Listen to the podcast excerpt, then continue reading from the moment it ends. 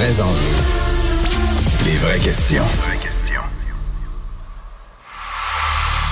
Alors, c'est la sidération au Missouri. Hein. On revient sur cette fusillade là, qui a éclaté au défilé du Super Bowl à Kansas City. Alors, Sylvain, le bilan des victimes est toujours d'un mort et on parle entre 10 et 15 blessés? Oui, dans toute cette affaire-là, il y a une quinzaine de personnes euh, qui ont été euh, transportées à l'hôpital. Une personne est morte. Euh, on parle évidemment de, de, de, 14 blessés, mais par balle, 4 ou 5. Les autres, probablement la cohue dans les... C'est ce que vous voyez là, justement, ces fameuses clôtures de métal qui sont tombées un peu partout, euh, dans la volonté des gens, finalement, de quitter le, plus vite possible la scène. Alors, je, reviens au début, c'est un défilé, hein, c'est quelque chose de joyeux, la victoire des Chiefs de Kansas City au Super Bowl, euh, c'est finalement une foule en liesse qui vient féliciter les joueurs qui euh, vont vers la foule, euh, les, les, leur donner la main, leur parler. Tout est joyeux. Vous voyez, il fait très beau d'ailleurs. Et tout à coup, à la fin de ce défilé-là, des coups de feu qui sont entendus. La panique, on, évidemment, on, on, peut présumer que les gens étaient affolés, couraient dans tous les sens, sans trop savoir parfois d'où venaient ces fameux tirs. On ne sait pas combien de coups de feu ont été tirés. Euh, il en demeure pas moins que la police, qui était évidemment en, surnombre presque, je vous dirais, plus de 800 membres de, la police sur place. Je vais vous inviter tout de suite d'ailleurs à écouter la, la chef de la police locale qui n'en revient pas et qui est en colère. We know that one of the victims is deceased. We also know that officers ran towards danger. Officers were there to keep everyone safe. I'm angry at what happened today. The people who came to this celebration should expect a safe environment. Donc, un mort, 14 blessés, certains encore dans un état grave au moment où on se parle. Deux personnes ont été arrêtées et j'entendais le témoignage d'une personne sur place, une personne très jeune, 16, 17 ans, pas plus, avait une arme et a été fait partie des personnes qui ont été arrêtées, qui sont actuellement interrogées. Voilà, vous nous revenez, euh, Sia Duneuf. Merci oui, beaucoup, Sylvain. Au revoir.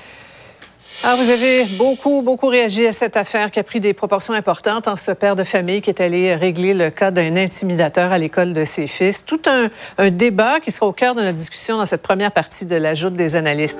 Paul, Mario, Emmanuel, bonsoir à vous trois. Bonsoir. Bonsoir, Sophie. Bonsoir. Alors, on a vu une nouvelle vidéo. Euh, là, c'est un cas d'homophobie en plus. On apprend que l'autre frère se fait harceler en lien avec son orientation sexuelle. Et là, vous avez peut-être entendu, Mario, pas sûr, parce que tu étais en ondes, le témoignage de la mère. Ouais obtenu par euh, Yves Poirier qui nous permet là, de mieux mettre les choses en contexte, là, Emmanuel. Oui, c'est clair. Euh, premièrement, c'est pas un père qui est allé se venger, c'est un père euh, qui a réagi dans une situation d'exaspération, mm. hein, à avoir été euh, provoqué. Je pense que surtout ce qu'on comprend du témoignage de la mère, c'est que même quand les écoles essaient de mettre en place des mesures, on a suspendu euh, l'intimidateur premier, mais l'intimidé revient à l'école le lundi, puis ça recommence. Hein, mm. On se venge sur mm. lui parce qu'il a osé Et donc, c'est comme un cycle où euh, on comprend que, j'excuse pas l'école, on n'a pas tous les détails, mais on comprend que les écoles font leur possible, mais qu'il y a mm. comme un, enchaînement, un manque de ressources qui fait que euh, qu'on n'est pas capable de reprendre le contrôle et d'adéquatement protéger ces élèves-là qui se retrouvent en étant les plus vulnérables. Oui, on se questionne sur euh, le rôle de de, de la police, que fait le gouvernement, aussi le ministre de l'Éducation, Mario, qui est sorti là-dessus ce matin. Bon, tolérance zéro, un geste évidemment à ne pas répéter. Comment tu trouves la réaction politique? Ben, ils font ce qu'ils peuvent, mais là, je pense qu'ils sont dépassés par les événements. Moi, je regarde aujourd'hui le nombre de commentaires. Ça fait très longtemps là, que j'ai pas reçu, moi, là, autant de commentaires, puis engagés où les gens, tu sais, des fois en politique, les gens nous envoient des commentaires sur leurs observations, mais c'est un, là, les gens, c'est des commentaires qui viennent du cœur, ils se sentent impliqués, ils ont vécu, leur enfant a vécu ceci, cela, ils se mettent dans la peau du père, et donc c'est un méga sujet, et je pense que le politique est un ah, peu dépassé, tu sais, l'expression tolérance zéro, là, ça c'est devenu ce qu'on dit quand on sait pas quoi dire, un peu, c'est une expression vide, en voulez-vous une, là, euh, tu sais, tolérance zéro sur des affaires qu'on tolère. Moi, quand même, je suis, Emmanuel dit c'est pas facile pour les écoles, moi, je dois dire que je suis renversé parce que c'est pas compliqué tous les témoignages. Ce matin, Marie-Lise, notre collègue, a fait un long vox pop avec plein de jeunes d'ailleurs qui s'expriment bien puis ils en parlent de l'intimidation puis des cas puis ce qu'ils ont vécu. Ils disent presque tous l'école fait rien. J'ai porté plainte à un tel, j'en ai parlé à tel intervenant, l'école fait rien. L'école fait rien. L'autre, il dit au début de son intervention, l'école fait rien. L'autre, il conclut de même, l'école fait rien. Les parents disent l'école fait rien. Et si l'école fait quelque chose, ça s'est pas su, là. Ouais, Paul? Je pense que ça, amène toute la société à, amorcer euh, une, une, sérieuse réflexion parce que c'est clair, moi aussi j'ai reçu beaucoup, beaucoup de témoignages et qui concordent tous. Mm tous les parents qui nous écrivent racontent à peu près la même chose, que leur enfant a été victime d'intimidation et que rien ne s'est véritablement passé, qu'ils ont réussi à, réchapper leur, leur adolescent, leur adolescente, mais euh, très, très difficilement. Moi, je pense, je, parlais de réflexion de fond, euh, c'est l'approche générale. Je comprends, il y a un plan de lutte à l'intimidation depuis 2006. Là, de 2006. exactement. Il n'y avait même pas de Snapchat dans ce temps-là. Mais un plan, un plan, ça donne quoi? C'est pas ça. Un, plan, c'est un cadre général, mais je pense que la, la réflexion qui, qui devra avoir lieu, c'est l'ajuster effectivement à la réalité des médias sociaux qui viennent. Euh, c'est un peu comme de, l'essence jetée sur un incendie. Mais la réflexion de fond, euh, moi je, la pose la question.